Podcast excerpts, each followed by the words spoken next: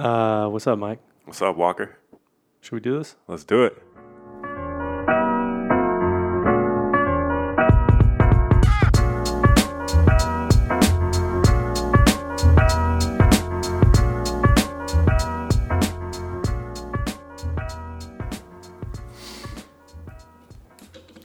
All right, welcome to Walls Down Podcast. I'm Mike. That's Mike. Whoops. It's the podcast where we hear stories of masculinity. That's Mike. I'm Mike. Walker. What's going on this week, Mike? How you been? It's been a good week. I officially got my life coaching certification, so it's real, baby. Nice. All that work, I finished it. And got the email saying that I'm officially certified. Uh-huh. So I was super excited about that. I'm just waiting for that to come in the mail. And then I was like debating on if I was going to put it on Instagram to like show like what I've done. And then I was like going back and forth in my head like, oh, is this corny? Should I do it? Should I not do it? And I did it. And I got like a lot of responses from friends like, yo, congratulations. Like, what does it feel like? What's corny? Like what's... Like I have Instagram, but I don't like broadcast and like showcase my life. So for me, it was like, do I just keep this under wraps and just like keep moving forward, or like what are you worried people are gonna judge, like that you're like, or is it that like I'm a like privacy? Look at me, like look what I'm doing, like but I don't do that, like I don't showcase everything. So it was just like, yo, just put it. It's like a big accomplishment, like it's a big deal. So I did it, and like people were just super excited for me, and like, you know, giving me congratulations and like shout outs and all that stuff. So it was dope. That's awesome. So does that, having the certification, does that open you up to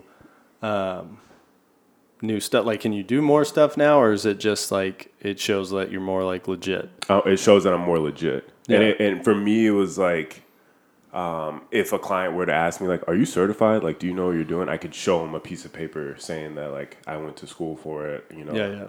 I added more tools to my tool belt, and because in my head, like, I know I'm a life coach. I know I'm a life coach, and like I can help people with whatever they're going through, but like I always had in the back of my mind like, oh, am I really legit? 'Cause I don't have this like piece of paper or certificate or whatever. Yeah. So once I got it, it was like, damn, I'm real now.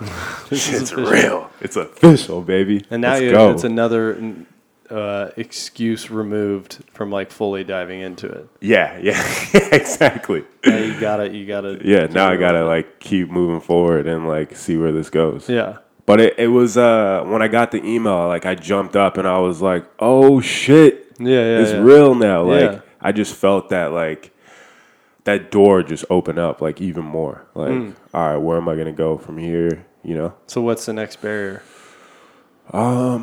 Just actually like getting more clients. You know, getting like legit clients and just building my business, which is weird to say. Build my business, like my business. What? Yeah.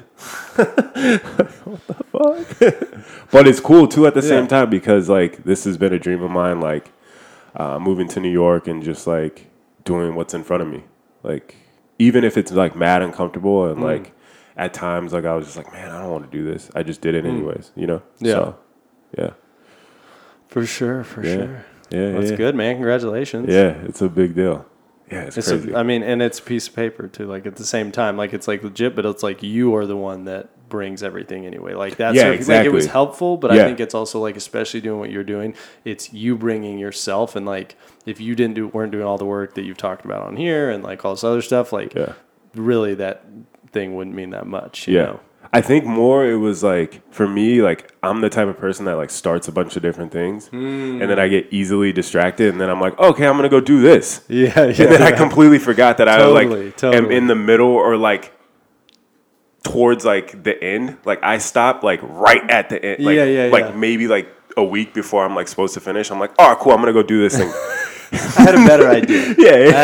Oh shit, I'm just gonna finish that. And then like I was like, why do I do that? Why is that this pattern? Yeah. And I paid for the certification, and I had literally all I had to do was just like hand it in. That's it. Like just hand it in. Upload it to Dropbox and then just give it to the teacher. And I did it, and like literally the next morning, she was like, "All right, cool, you're good, done." And I was like, "What the fuck? What was that about? Like, why?" Like taking something to the actual conclusion of it. Dude, I mean, I didn't like. Sometimes I think that, especially like I'll be at my job now, and I'm like, or I'm just like start thinking about the future, and I'm like, wait a second, am I like totally? As opposed to like building on the job, what I'm doing now, it's like sometimes I'll have these ideas where like, what if I switch careers completely? And I did something completely, which I've done a ton in my life. You know what I mean? Like I've like, this is the thing. This is what I'm going to do. And then it's like I start to have some success or I start to go down a path and I'm like, I don't believe in that thing anymore. I'm not doing that. Switch. Audible. Yeah, exactly. What's going on with you? How's your week been? My week was good. My week was solid. There's a couple things.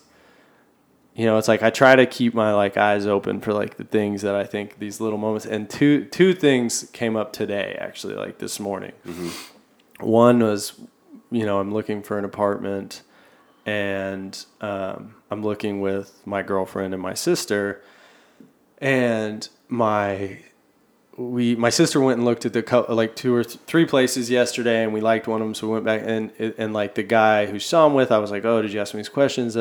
And this like she was like she knew what like the deal was or whatever, and it was like what we're like looking for and price and all stuff.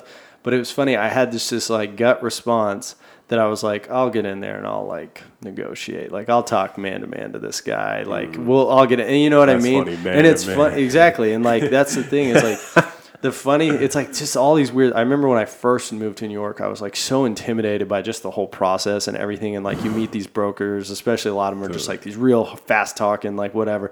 And I was just like, whatever you say, like, can we please, you know, like we'll bend over backwards or whatever. And then like we've talked about, it's like I've developed this ability to have like confidence in myself and like feel like I basically deserve the space that I require to exist. You know what I mean? Mm-hmm. Like I'm like I am valid in taking up the space, but it's like it can also I got to keep an eye on it because it dips into like that like fucking ego and like where I'm just like she can't handle it, like my sister can't handle it, which she's like in school to be a lawyer and like she can perfectly handle it. Yeah, I'm like I go in like and I don't even tell her the thing like that I'm thinking about negotiating. I'm just like I'll take care of it. Which is just this weird.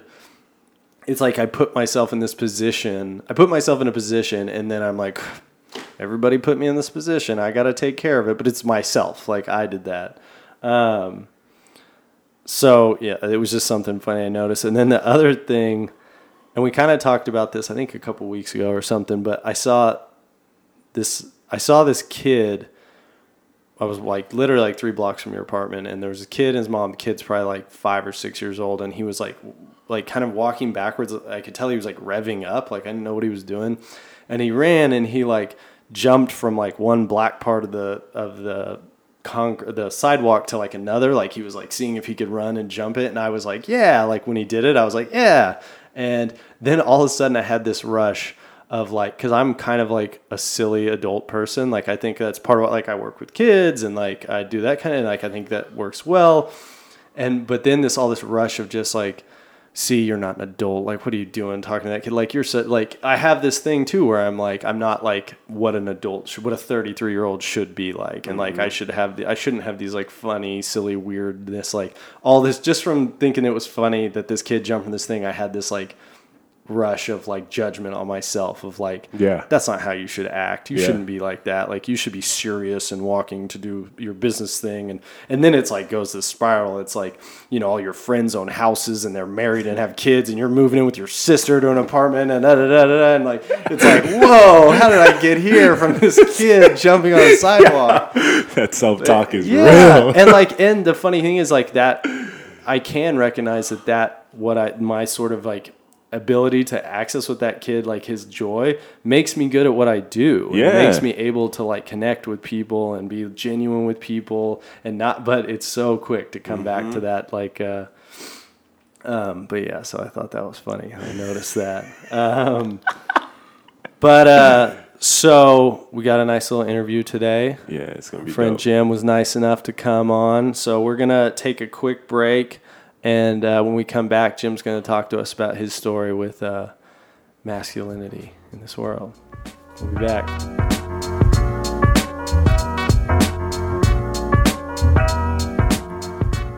All right, we're back. This is the Walls Down Podcast.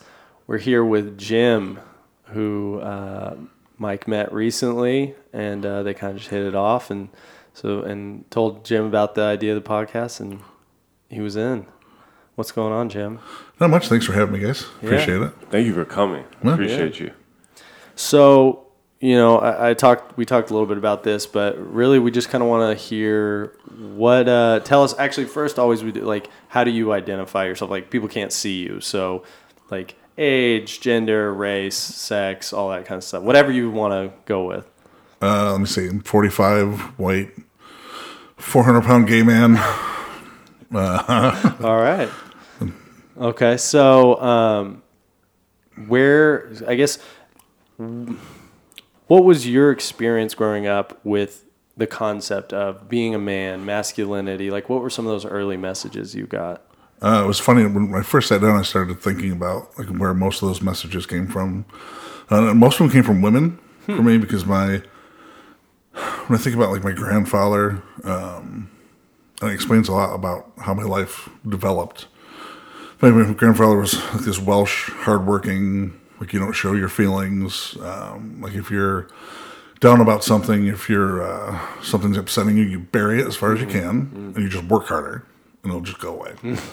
Well, he ended up drinking himself to death at the age of like 56. The doctor said, if you ever drink again, because he's a diabetic too, we said, if you ever drink again, you're going to die. And he got upset with my grandmother about something, didn't tell anybody about it, went and got a bottle of whiskey, drank it, had a heart attack, and died. Whoa. So that was when I was like 3, and I vividly remember that, and I had throughout my whole life. My dad and I are really close now, but I didn't talk to him for about 13 years because he left when I was in 4th grade. A lot of my, like the male figures of masculinity was what I heard from my grandmother and my mother, saying that this is what a man is. Like my grandmother, I still to this day open doors for women all the time, or will give up a seat for women all the time, or like do the gentlemanly things you're supposed to do, or you're told you're supposed to do. I got all that from my grandmother. So you really got like straightforward messages of like, this is a man. This is what you do. A man doesn't wear his hat at the table when you're eating. You know, a man stands up straight, carries himself well. But a lot of that too was to hide your emotion. Like I was always taught, even through the women in my family, was you don't show your emotions. Just work harder. Did your grandmother show any emotions? No, well, no.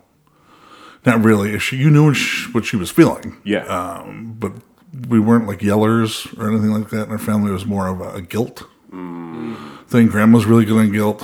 Mom was really good on guilt. My sister's really good on guilt. How did guilt, like, how did they portray that there was? If I screwed something up as a kid, I didn't get yelled at or screamed at. I just got the look. Oh, that look. And I knew. I get a chill thinking about it. I just got a chill went through my body. I'm thinking like, all right, well, either somebody's about to kill me. Yeah. Like I remember I took out my, I love to drive. I have since I was a kid. My dad taught me when I was like 4 years old. And I used to steal my parents' cars all the time. I grew up about 30 miles north of Syracuse, New York, out in the country. So I stole a station wagon one day. And we went out joyriding all day long. And I got caught because I got hungry and wanted to go to McDonald's. And one of my mom's coworkers was there. So instead of, and I was, I mean, and this was 7th grade. And I was 6'4", 275 pounds at that point. And I looked like a man driving a station wagon. But the ladies saw me. They came over to the table. And they're like, you better be going straight home with that car. So instead of taking the keys from us, they were like, well, we got caught. We'll go. So anyways, my mom found out about it. And when she got home, like, I was like, I'm done. Like, she didn't have to say anything. I was like, you're about to kill me. Yeah, yeah. So it was never, I didn't have a lot of examples as far as like what quote unquote being a man was. Well, and so it's like that idea of like almost the punishment through fear. Like you just knew to be afraid. Yeah. But then it's weird because like, in what ways did you like, were you allowed to like show that you were afraid? Like, were you just like, because I knew I was gay in 4th grade. And at that time is when my parents were getting divorced. So I always thought, and this sounds stupid to say, but as a young kid in upstate New York, like they still kill gay people, like beat the crap out of gay kids. Yeah. So I was in fourth grade, and I thought my father had found out that I was gay, and that's why he left. Oh. Yeah. Yeah. So that between that, I was also always twice as big as everyone else, uh-huh. And I was such a wimp. What do you because mean? I would never fight back. We were dirt poor. Mm-hmm. But other people that I hung out with, like in the rural area that we were even more poor, whatever. Yeah. But they thought we had money because we had a house and they all had trailers. So at the end of the day, when we were done playing, I would always get beat up, like literally every day, because I was the poor fat kid. Mm. And I wouldn't defend myself because I wanted people to like me. I would come home and my mother would say, well, you're twice as big as them. Stand up for yourself. Yeah. Which now, after being in therapy for a while, I realized it wasn't the right thing for her to do, and she did the best she could. So it was tough. And I never, like with football, I was never mean enough. It wasn't until my third year at Syracuse did I finally one day just get pissed off and say, I'm sick of being nice to people. And it was hard for me to make a difference or differentiate between being on the field and off the field, because once I was an asshole on the field, it was hard for me to turn it off. Yeah. But yeah. Jim played football at Syracuse. I think it's interesting because like no one asked you why you weren't fighting back. Right. And then also that idea of like thinking that your dad had left because he found out you were gay. What did that do to your like, how did you respond to that as? Oh, I was suicidal from the time I was in fourth grade till probably 34.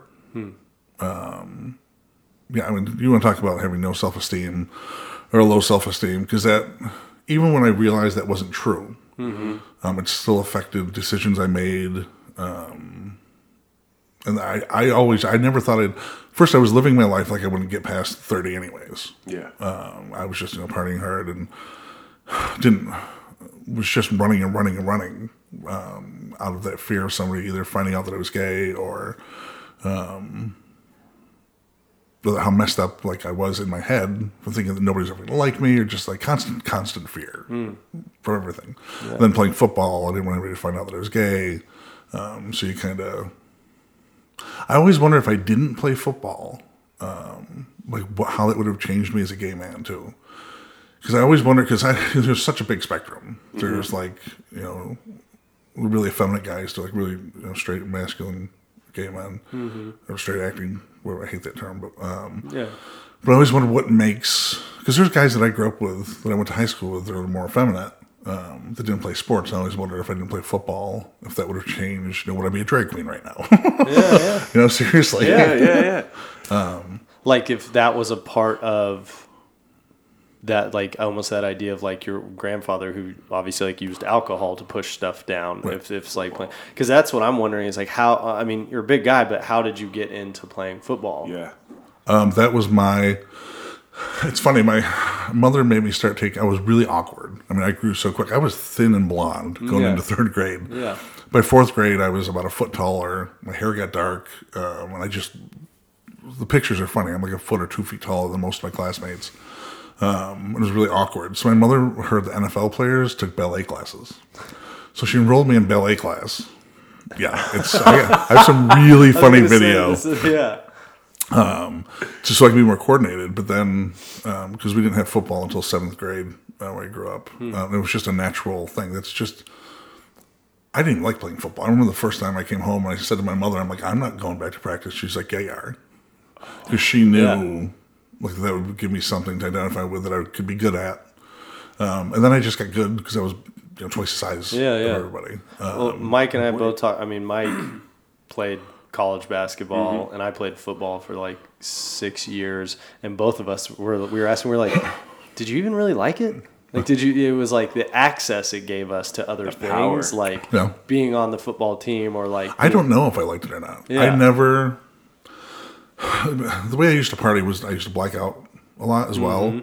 But even not using anything, I was still in a blackout because there was in such constant fear.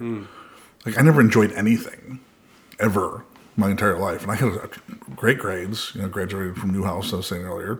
A lot of success in football, went to bowl games every year, played with a lot of guys that played in the NFL. I was always I think about it as I was living someone else's dream my whole entire life.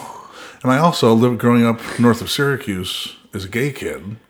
The only version I saw of gay men were guys that were like ripped and like in shape and like underwear models or swimsuit models. Mm. There were no 400-pound, 6'5", fat, hairy guys. Yeah. You know, and that was before the internet. Yeah. So the only thing I thought of gay people was when I saw on the local paper once a year they show the Pride Parade, one picture of it. Uh-huh. You know, I didn't have Google. I didn't have you know, radio station or TV stations to watch or programs to watch. So it's like you were. This idea of the like a man was so complex because not only did you have like. It's like, how do I fit in as a man? How do I fit in as a gay man? How do I fit in as a gay man in this area? How do I fit in as a gay man with like being the way I am? I mean, I still deal with it now at 45 years old. Yeah. Well, and I didn't even know. I thought I was a club kid. When I came out, moved to Manhattan, like so many of us do, I seriously thought I used to wear a pair of 6-inch olive green boots. Heels with bell-bottom jeans, and I would be at the clubs dancing like I was one of those little club kids in the corner. I can't imagine what I must have sweating my butt off. You know, picture it. I know, I like it. Know? I feel like it's a good look. And I was trying to do what I thought. It was never about how I felt. It was about how the people around me felt. And if they were having fun, and if I was around people that were having fun, that must be what fun is. And I was always the guy breaking up fights, never causing fights until I started to date. You can ask Roland about that.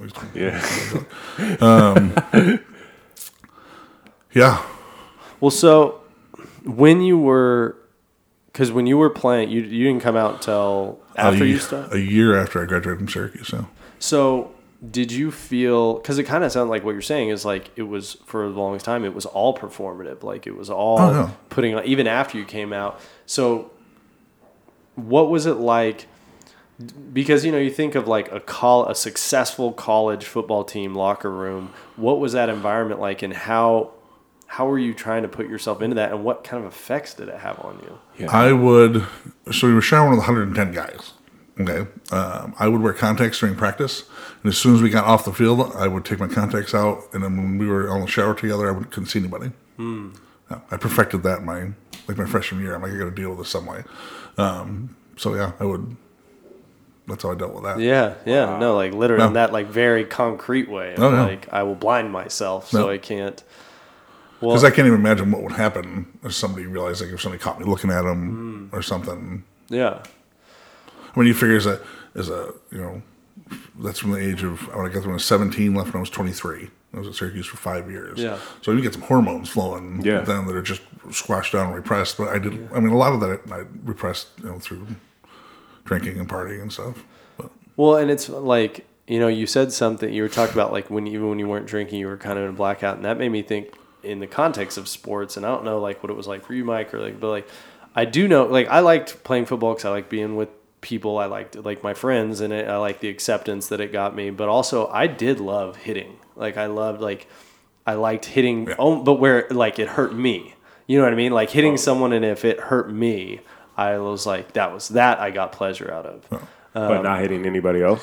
Well, what I mean is like, I'm same way. Like I was never like angry. Like we've talked before, like I've gotten in tons of fights back when I used to drink and all that stuff, but it was always like, defending a friend, or I was working at a bar. You know, I was never the guy going after people, and I was terrified every single time. Even if I was a foot taller than the person I was fighting, I was like terrified of everything. But something about football and that idea of like, because I wasn't that good either. Like I was like pretty mediocre, but like so even on like the scout team, I would always try and like hit so hard because that I enjoyed. There was something about that, and you know, it could be the like alcoholic who just wants that feeling of like numbness and pain at the same time. No, once I realized that I was, and I can say this now, I couldn't before, but I was pretty good. Once I got mean, once I found that inner, once I channeled, I always say channeled my inner fat kid, who was always, because I remember being an 8-year-old fat kid that had the worst temper in the world. And would just snap at anything. I learned to turn that back on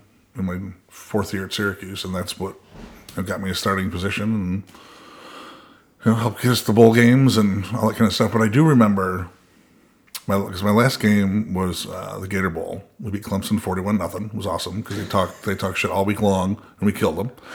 Of course, we had Marvin Harrison, Don McNabb, all these. That was my team. Just decent football player. Yeah. I mean, it was incredible. Yeah. And I was Don's left tackle. But I remember thinking after that game on the bus it was the first game I ever played in the Jacksonville Stadium. It was a brand new stadium.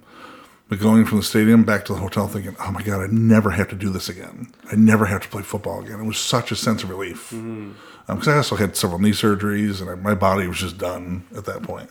And I was so happy for all that to be done. Yeah. And everyone else that was a fifth-year senior on that bus was like upset because their football careers were over, and then there's other ones that were going to the pros. They were very happy. Yeah. But I could not wait to just get back home and find out what I was going to do. Huh. I was just so done at that point. Because that level of fear of trying to develop who I was as a person, I wasn't even thinking about doing that. But I knew that all that fear was done. Yeah. It's like you work, because as a Division I athlete, you bust your ass to try to contribute to the team and try to win games. But then there's the other part of you that's just in fear that somebody's going to find out this other part. So, all I wanted to do was party and come out. I still didn't do that for another year, but. So did you felt like you knew that after, like, that's what you were waiting for, was to get out of school and like that you would come out and. I had no idea what I was going to do. Yeah. It was funny after about a month, that January, I partied every day, like big time every day. And one day I stayed sober for a day. I think I was like, holy shit, I should try the combines. So I started trying to train again, but it was too late. Yeah. And I realized that after trying to get back into shape, because that goes way quick. And I just said, the hell with it. And the day after, because I had one class left that fifth year, and the day after I graduated from Syracuse, I had my first restaurant management job. Yeah. It was the restaurant industry for the next 15 years. And that industry will let you have some fun. I've been in that. Well, you can be whatever you want to be, because everyone, nobody cares, especially in New York City. I mean, you just be free. For sure. Because I'm thinking, and like Mike, I think you can speak this too. There's this thing of like almost like forced identity. You know, like you've talked about like. You were good at it, so people are like, no, you're going to do this. Like, you know what I mean? Like, so that I can just imagine that feeling when it's like, no one can make me do this anymore. Like, no one can tell me I have to be this person anymore.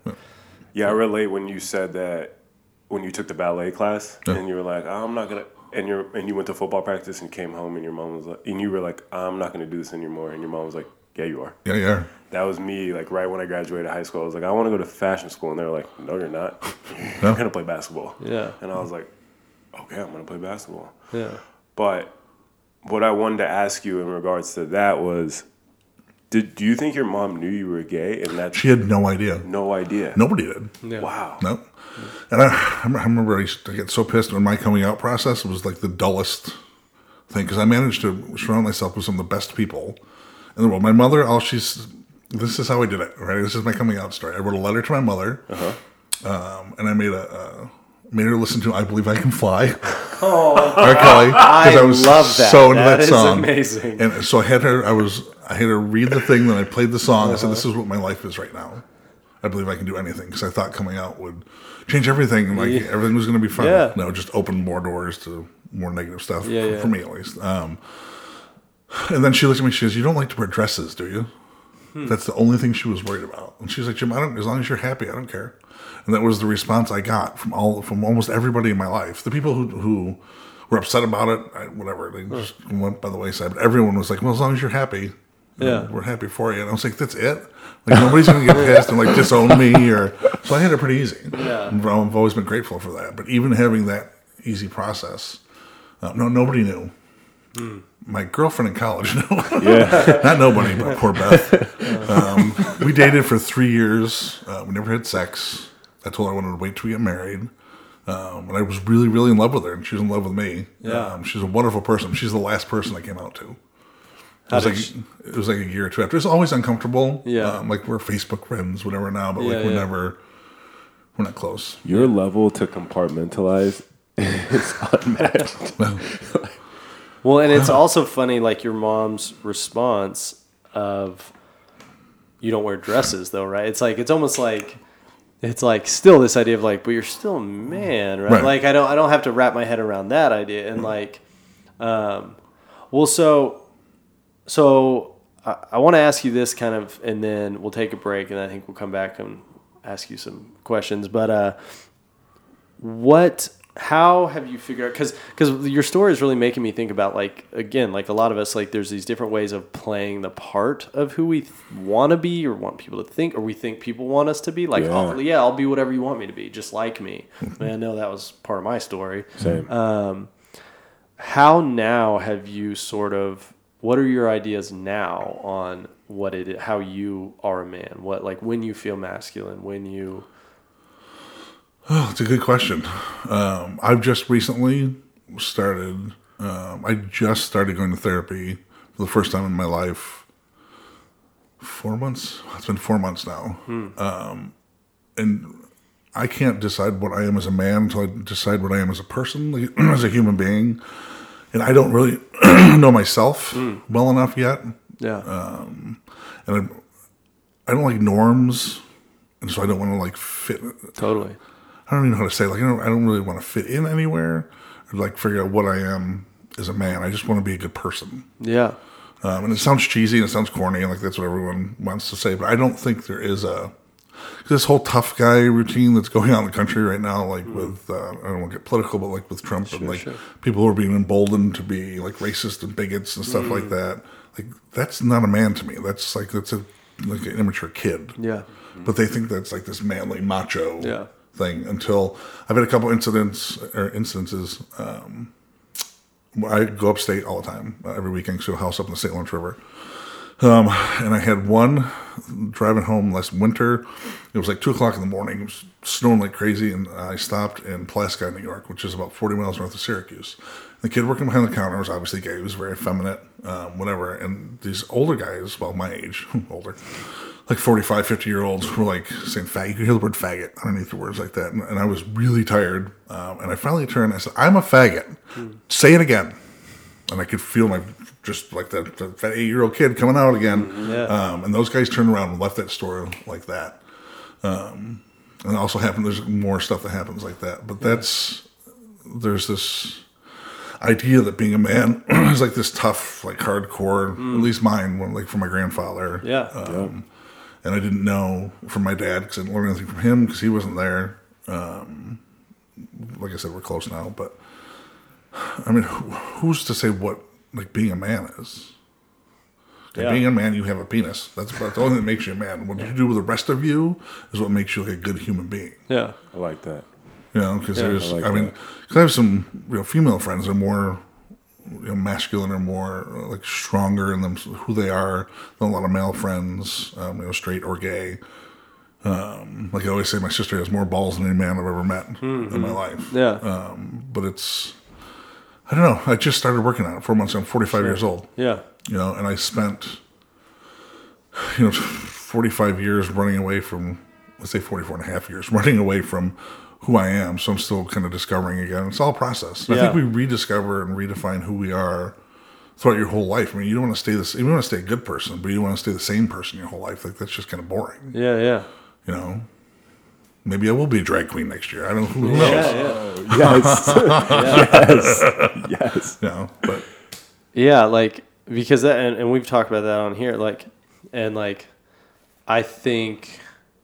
It is so, like, this ability to sort of, like, disconnect. First, it's like, yeah, I spent a lot of life, like, trying to play the part of a man and that tough guy, and, like, and then it sort of, I got to a place where I let all that, I got comfortable enough to let all that go. Like, I did work on myself, and I let go of all that, and now, like, seeing everything more as, like, a spectrum. So I'm like, you can have a penis and not be a man. Like, you can, you know what I mean? Like, you can, all these things, like, but then it was like, well, but wait, what does that mean to me? Because I do. I identify as a man. Like, and so what does that mean to me? Because, yeah, like, when I see someone being, like, you know, someone being, like, if someone hits on my girlfriend, I got to do something about that. Because, like, you can't, like, to me, I see fear. I feel so, mm-hmm. like fear and insecurity. And to me, I'm like, okay, well, to me, that's not what my idea of masculinity, my, like, but I also see women who, when they're confident and that, I'm like, oh, that's them being like a strong woman. So it is weird. It's like, I don't know which, it's like, how do I identify as a man and how do I want to be? Right. So to me, if I find that, that's my being a man, and, you know? So like, I do think it's so, and I love that. Yeah. Like, I don't want to be the same. Hopefully I won't reach, because we only have one life as far as I know, you know, so you might as well enjoy it and do different. Because that's what I'm trying to think of now. My whole life has been, because what happened with my grandfather dying early, then my father leaving, yeah. I've always been, felt like I was the caretaker of my mother and of my sister, which carried over into relationships mm-hmm. and friendships, into jobs and where I am. That's the only identity I can think of as far as like a masculine trait is, yeah. Is the caretaker. Because that's what I saw when I was younger. Yeah. It's like, and of course, that's because of there's so much stuff in our society that's screwed up. Like, I mean, there's no reason that has to be that way, but that's what I learned growing up. Like, I'm supposed to be taking care of everyone. Mm-hmm. And in taking care of everyone, I never learned how to take care of myself. Yeah. That's why right now, I mean, my health is crap right now because I never knew what I was doing to myself would have negative effects. I never even thought about it. Yeah. Like, if somebody, a friend or, you know, a lover or a family member was in the position I'm in right now, like, I would be so nice to them and so good to them and so, like, helping them out with everything. And, but I don't do it for myself. Yeah. But it's a learning, like I said, I am now, more and more now. That's how do you treat yourself about it? I actually go to doctor's appointments. Yeah. I mean, by getting, the reason I found out any of this stuff, like I said, I had 2 heart surgeries back in February. The only reason I didn't drop dead is because I got sober again the week before. And I told my sponsor, I said, I don't have any kind of like spirituality in my life. I don't believe in God. I don't believe in whatever. And that was on Tuesday night. By Friday, I was in the hospital having emergency surgery on my heart because she actually said, you need to go to your doctor, who I hadn't been to in a while. I said, all right, I'll go. It literally brought me to my knees because I was living in heart failure for about 3 months. Whoa. Still doing a bunch of stuff and partying and whatever. Yeah. And I had the first heart surgery. A good friend of mine, Roland. Yeah. Who, I don't know if you know Roland too, but he was like, you need to go to the doctor. I'll meet you there. Like, let's go. Had the first heart surgery. And you're in what's called twilight. So you're awake for it while they're cleaning out your arteries. Whoa. It's a weird thing. So they go in. I didn't like that. They go in through here. Look, they go through your wrist and goes up through your arm and your heart. And you're awake. You feel the pressure as they go up in. It's a big screen TV as you're watching your heart. And they're cleaning it out. Yeah, it was crazy. Oh. So he cleans out the first one, pulls down his mask, leans over. He said, are you done yet? He said, I just found another blockage on the other side. And one coronary artery was 96% blocked. And the other one was 91% blocked. So I had like a couple days left. And he pulled down his mask. He said, you did this to yourself. You're 45. You have the heart of a 90-year-old man. Are you done? I said, if you're not done, I'm not doing the other art. Huh. I said, yeah, of course I'm. It's like you're high when you're in this twilight phase. And I said to him, yeah, I'm done. Tears coming down my face. He said, good, because you'll be here on Monday for your second surgery. Whoa. Yeah. So I was, that was kind of an eye-opener. Yeah. What a question. And just following up. He's like, nobody else did this to me. I did this to me. Mm. And that for me was like oh yeah, you're right. Nobody else like made me do what I've done over the past 26 years. Mm. Yeah. Yo, I love that the doctor was that direct with you. Yeah, because I was really honest with them too. And thankfully, the week before, because I know I've lied to doctors my whole life. Sure. Oh no, I'm fine. I have 1 or 2 drinks a day. I don't do any drugs or smoke that much. Which was all a lie. Yeah. But I was super honest with the intake people in the emergency room and everything else. So that was my point of, it took me that much to the point where I needed to take care of myself and learn how to do that. Yeah. So, yeah. And then that part of like, I think the heart, like if someone you loved was in the same position, you would encourage them to go to their doctor, but also if they were like, look, like, I'm a piece of shit. Look what I did. You know what I mean? That's, for me, is the hard part, too. To not then, it's like, all right, I'll do the thing, but then I'm going to beat myself up for getting myself in this position. How could you let that happen? Why didn't you go to the dentist for 8 years? You know what I mean? And it's I wouldn't do that to the person, a family member or friend. Or I wouldn't be, like, scolding them. So, all right. Well, good times. Yeah, well, but, but that's like real life. You said, and you're progressing. Like, you're evolving. Well. Cool. Well, so let's take a break. And I'll look at Mike. I'm just like in the story. Like, I'm so deep into it. You can't see it, but he has been wide-eyed. All right. So we'll take a break and we'll come right back.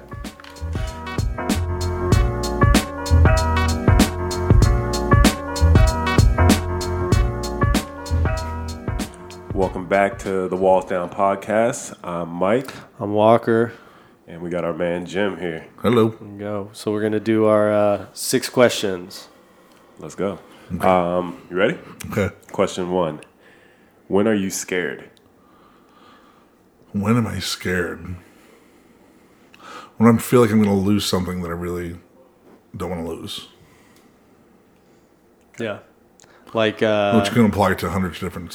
So, like for instance, my boss could live for the next 20. I'm a personal assistant. Mm-hmm. He could live for another 20 years. He's 79 now, or he could drop dead tomorrow. Mm-hmm. So I always am afraid that he's going to drop dead tomorrow. Yeah. So I'm going to look for another job. So yes, I mean, anything like that. Yeah. How do you? What do you sort of? This isn't one of the questions, but I'm like, what do you look like when you're scared? What mode do you go into? What do you? Serious. Yeah. Like, I go into business mode. So people, I mean, it's obvious now if you know who I am that I'm scared. Yeah. But if people don't know me, they just think, oh, he's just being business like. Or I get very, like, matter of fact, maybe a little bossy. Yeah. Well. No, I identify with that big time. You should see me. Oh, man. Moving apartments, I'm, like, already afraid because last year when I moved, I turned into like a beast when we were moving because one, I was insecure that I had gotten the wrong apartment. I was insecure that I had paid too much, like signed a lease on too expensive. So then I went into this like searching for how I'm getting fucked over mode. And then all the people around me were having to pay the, like, pay, you know, price. I'm moving in. I'm like, put that there. That's not going there. Go stand by the truck. It's like, who is this person? So I know it's coming. Looking for an apartment in New York is the most savage thing ever. Brutal out there. No joke. You get used to it. Yeah. In this last apartment, once you get to the point where, like I think you were talking about earlier with realtors, when you walk in and you get to the point where you're like, I don't have to prove anything to you. Yeah. Like, you're going to be happy having me as a tenant. This is the first time I feel that way, where I'm not like, let me prove to you. But it took me 20 years. I mean, this last apartment was the first time that ever happened. It's a good place to be. All right. So question 2, what do you need from people? Honesty. That's all. I'm learning. That's all I need from people. Yeah. If you don't like me, tell me you don't like me. There's billions of people in the world. I'm good with that. Like, I don't even need to know why anymore. Yeah. Like, but I hate it when somebody, the false niceness people do, especially because we live in New York City and everybody's like that. Because people aren't genuinely nice to you here until they can find out they can get something from you or they can't. This is my business mode because it's happened to me so many times. Yeah. That's why after 15 years of living here, I have one best friend who I love dearly and trust with my life. My partner, the same way. And maybe one or two other people, if that, out of the 13 million people that are in Manhattan daily, that I really, really trust and believe. So, because everyone else, I'm sure you guys have had this experience, like, you discover, wow, this motherfucker was really nice to me until he couldn't get something from me. And then they disappear. Because there's so many people over the years that I've thought were going to be like, you know, we're best friends for life. And you're going to be in my wedding. I don't even know their names anymore because they're just going to disappear. So honestly. I think that's... Do you feel like you start off assuming someone's not honest and they have to prove that they're being honest? Or... Unfortunately, from being a New Yorker. Because you're just so conditioned to do that here. Because I wasn't like that before I moved here. All right. That's a good answer. Number 3. When do you feel hurt? when people don't understand what I'm going through. Yeah. And that's that self-centeredness too. Like I have to learn that it doesn't matter that other people understand it. Right now I'm not speaking to my mother or to my sister, two of the closest people to me in the entire world. And it's because they don't understand what happened to me for the past couple of years and certain stuff in my life.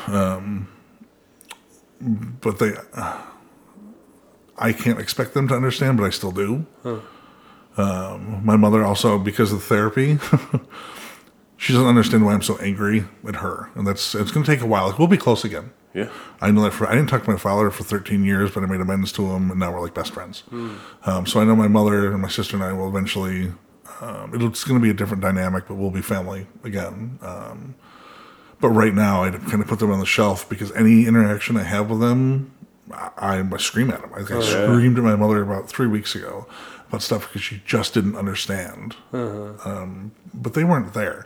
They didn't know, like I was telling you guys the water skiing story. They had no idea when they were out water skiing and practicing for that weekend that I was on shore and the rich people would not let me in their house because they're afraid I was going to eat all their food. Yeah. So there's the little kid. Yeah. The little poor kid. Yeah.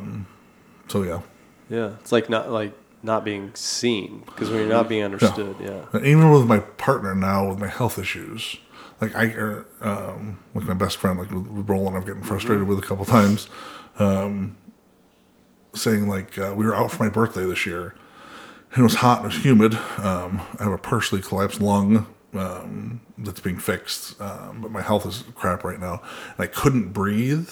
And they were all wanted to walk from place to place, after dinner, and when we were getting ice cream, they wanted to walk around. I'm like, guys, I can't. Physically do that. I don't want to have another heart attack. I just had a couple stents put in. But trying to explain to somebody what it's like not being able to breathe is almost impossible. Yeah. And it's I realize this seems like a very simple thing for you, but I cannot do this right now. Yeah. Well. Yeah. All right. Question 4. Who intimidates you? Who intimidates me?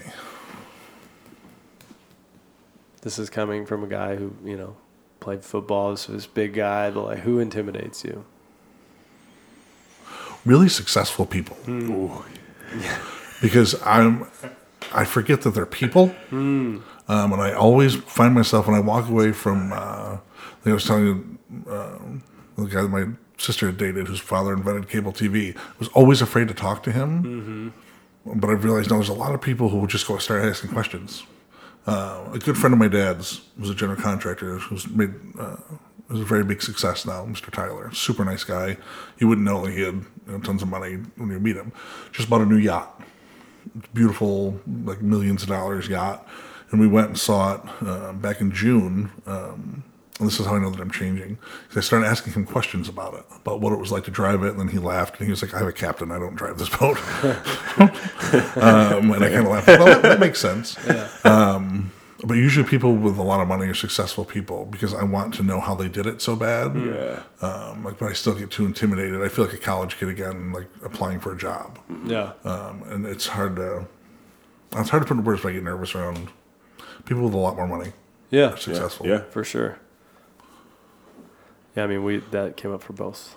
People that sort of are where we want to be or have things we want. It's definitely because we forget that they're people. Yeah, exactly. Yeah. They have it all figured out. Yeah. I'll embarrass myself if I say something stupid or I go straight into I'm less than. They don't even want to talk to me. Yep. I'm not worth. Why would you ever talk to me? Yeah. It just when are you proud of yourself?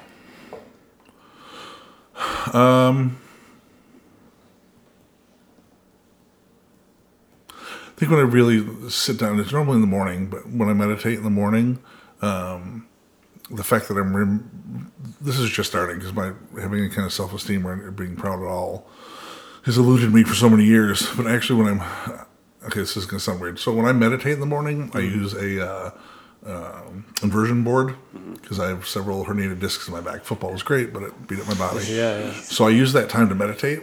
And when I remember to do that, I'm proud of myself. That's been the first, because that means that I woke up and remembered what I have to do on a daily basis just to stay sane. Because if I don't do that in the morning, I feel like absolute crap.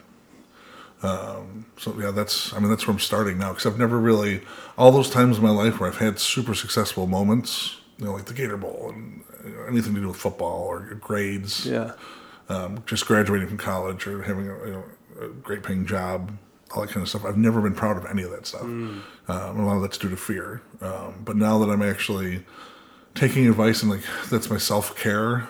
First part of self-care of the day for me is meditating upside down on an inversion board. And I'll kind of laugh once in a while like that because I remember to do it and I'm actually taking care of myself. Yeah. And it's hard to do. Like it's hard to break away from that. Like if you for a long time just done whatever, got any cost to kind of get those things like peep approval, whatever. Breaking that habit and to care about yourself and do little things like I feel that. Like I still feel proud when I like walk in my room and my bed's made and it's nice. Like, absolutely. And I'm like, this means nothing to anyone. Like no one else cares. You're doing it just for yourself. Exactly. And I it makes me feel like a little bit proud of myself. Well, we were talking about that before. Yeah. Me and Mike might be a little too OCD. I like my apartment to look like no one lives there and it's staged. Well, I was always taught messy bed, messy head. Yeah. Well, I was taught that and my place was a wreck until I started actually taking care of myself. Yeah.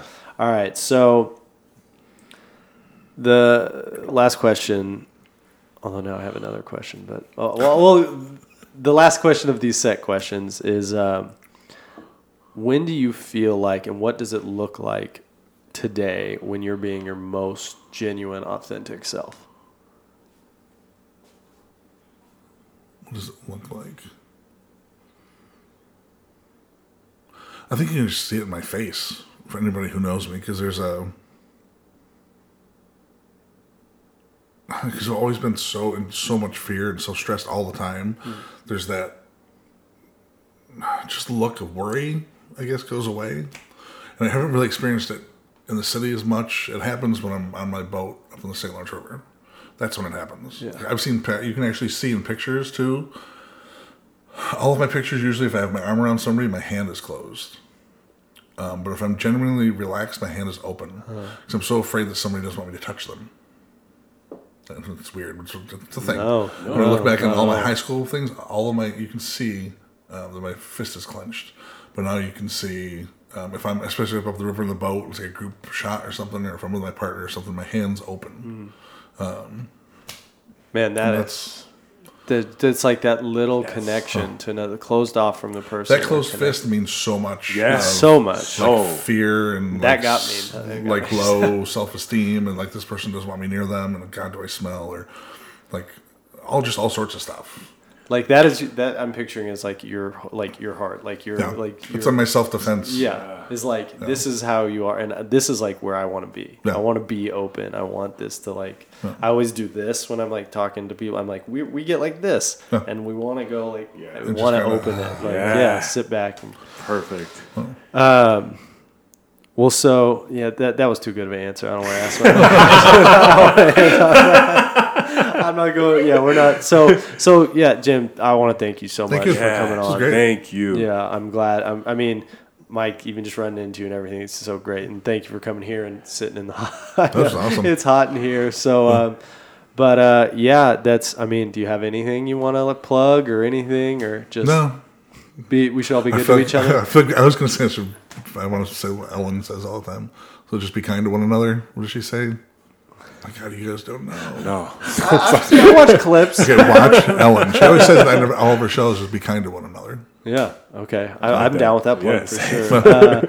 Well, so thanks for listening to Walls Down, guys. If you want to, as always, like if you have any comments at this point or you want to be on the show, think someone should be on the show, you want to send us private, send it to wallsdownpodcast@gmail.com. And you could also follow us at Walls Down Podcast on IG. That's right. And then rate and review us on iTunes, because if you comment, rate, review, all that, it gets it to more people can see it and more people can listen to it. And then we'll know that people wants to keep doing it. So yes, sir. That's it. Thank you again, Jim. Thank you guys for listening. That's it. We'll talk to you guys later. Bye. Peace.